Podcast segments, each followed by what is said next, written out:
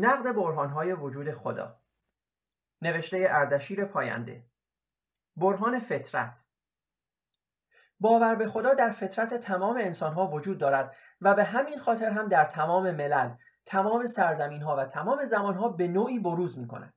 این نشان دهنده وجود خداست.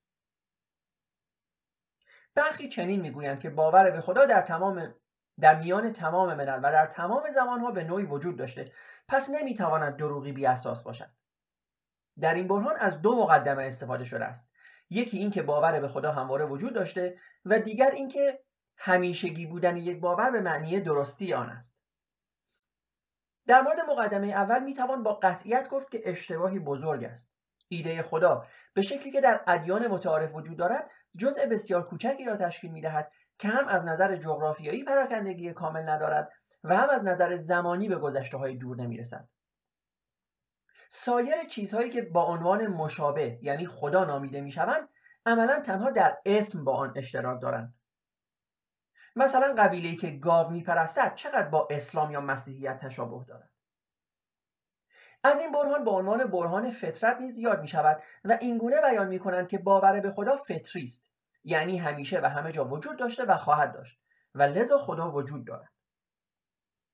آنچه فطری بودن باورها مینامیمش معمولا چیزی نیست جز باستابی از هنجارهای اجتماعی. نمونه از آن می‌تواند شیوه لباس پوشیدن باشد.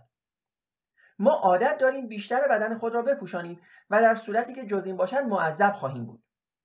آیا این مسئله به معنی فطری بودن حیاست؟ خیر. به این خاطر است که محیط این گونه ما را عادت داده است.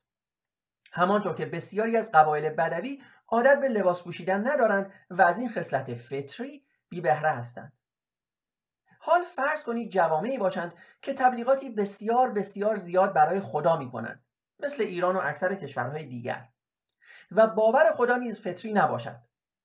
به نظر شما فردی که از لحظه تولد با این مسئله درگیر است می‌تواند آن را از ناخودآگاه خود خارج کند؟ به نظر من نمی‌تواند و این همان است که فطری بودن باور میخوانندش مانند زبان مادری زبان مادری نیز فطری نیست ولی به خاطر ارتباط بسیار نزدیکی که با آن داشته ایم به خصوص در زمان کودکی هیچگاه از ناخودآگاه ما خارج نمی شود و تا پایان عمر نیز ما را همراهی می کند. پس یادآوری یک چیز به معنای فطری بودن آن نیست. حال فرض کنیم باور خدا فطری است در حالی که هیچ دلیلی برای آن نداریم. آیا می توانیم از آن وجود خدا را نتیجه بگیریم؟ مسلما خیر. این مطلب در برهان احساس و برهان معقولیت به طور کامل بررسی شده است. خب بسیاری این برهان و نقدش برهان فطرت بود در حقیقت همینطور که نویسنده این کتاب میگه این برهان دو مقدمه داره یکی اینکه باور به خدا همواره وجود داشته یکی اینکه وجود داشتن باور خدا به عنوان یک چیز همیشگی به معنای درستی آن است.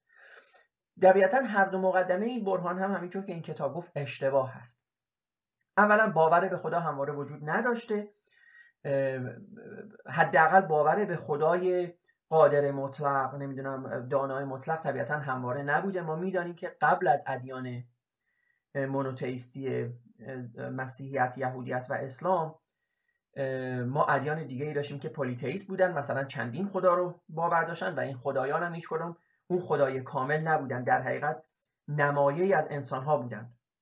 مثلا یکی بسیار خشمگین بوده یکی بسیار سریع بوده یکی خدای شراب بوده یکی خدای مثلا صنعت بوده و الی خدای زیبایی بوده و الی و قبل از این ادیان هم ما می‌دانیم که قبل از اینکه ادیان پلیتئیستی وجود داشته باشن یا چند خدایی وجود داشته باشن ما ادیان دیگه ای رو مثل انیمیزم داشتیم یعنی باور به اینکه تمام چیزهایی که اطراف ما هستن یک روحی درون اونها هست هست. یا مثلا شمنیزم و توتمیزم و الی آخر. و این ادیان هم همینطور که این کتاب میگه اصولا چیزی که به عنوان خدا یا خدایان در این ادیان نام میشه به هیچ عنوان هیچ شباهتی حتی کوچک با خدایی که امروزه اکثر ادیان بزرگ مثل اسلام و مسیحیت و غیره بهش معتقدن نداره.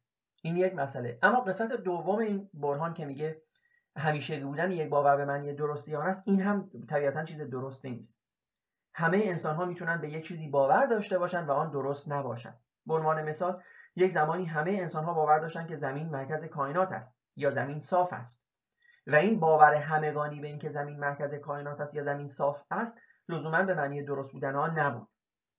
ما برای اینکه یک چیزی رو بفهمیم درسته یا خیر نباید به باورها اکتفا بکنیم بلکه باید به شواهد نگاه بکنیم به مستندات و به مستدلات نگاه بکنیم یا همون استدلال ها در مورد خدا هم بارها گفتم گفتم ما یک چیزی رو به عنوان خدا تعریف کرده ایم که مثلا قادر مطلق است دانای مطلق است خیرخواه مطلق است و الی حال هر موقع ما چنین موجودی را دیدیم با همه این صفات می توانیم به اون بگوییم خدا که ما چنین موجودی رو نداریم.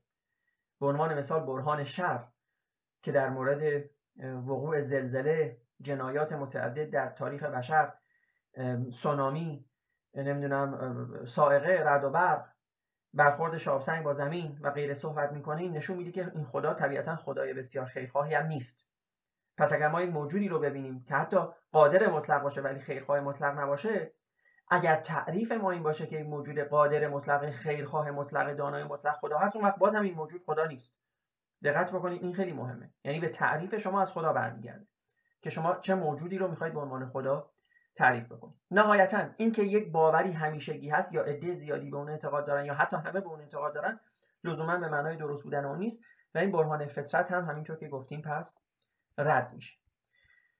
در ممنونم از اینکه دوستان با ما بودیم باز هم می‌خوام تاکید بکنم که در اعتراضات شرکت بکنید دوستان. حتما در اعتصابات شرکت بکنید. دانشجویان ما دانش آموزان ما معلمین ما اساتید دانشگاه های ما الان در اعتراضات و اعتصابات هستن.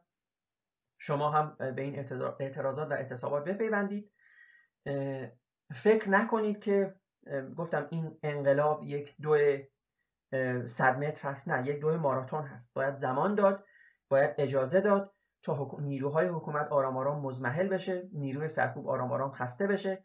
آن بدنه مرددی که در جامعه وجود داره آرام آرام به مردم بپیونده و نهایتا سرنگونی این نظام رقم بخور از همه شما دوستان که من رو شنیدید ممنون دوستان و همراهان گرامی اگر از پادکست های ما لذت می‌برید و تمایل به پشتیبانی و حمایت از تیم کوچک ما را دارید با مراجعه به وبسایت www.patreon.com talk تبدیل به یکی از حامیان مالی و patron های ما شوید. پشتیبانی شما به ما در تولید پادکست های بیشتر و با کیفیت تر کمک می کند با تشکر. دوستان عزیز ما را در تلگرام، یوتیوب و اینستاگرام با نام مینیو تاک و در سرویس های پادکست Spotify، Castbox، Anchor، Breaker، Google Podcast و اپل پادکست با نام مینیو پادکست دنبال کنید. ممنونم.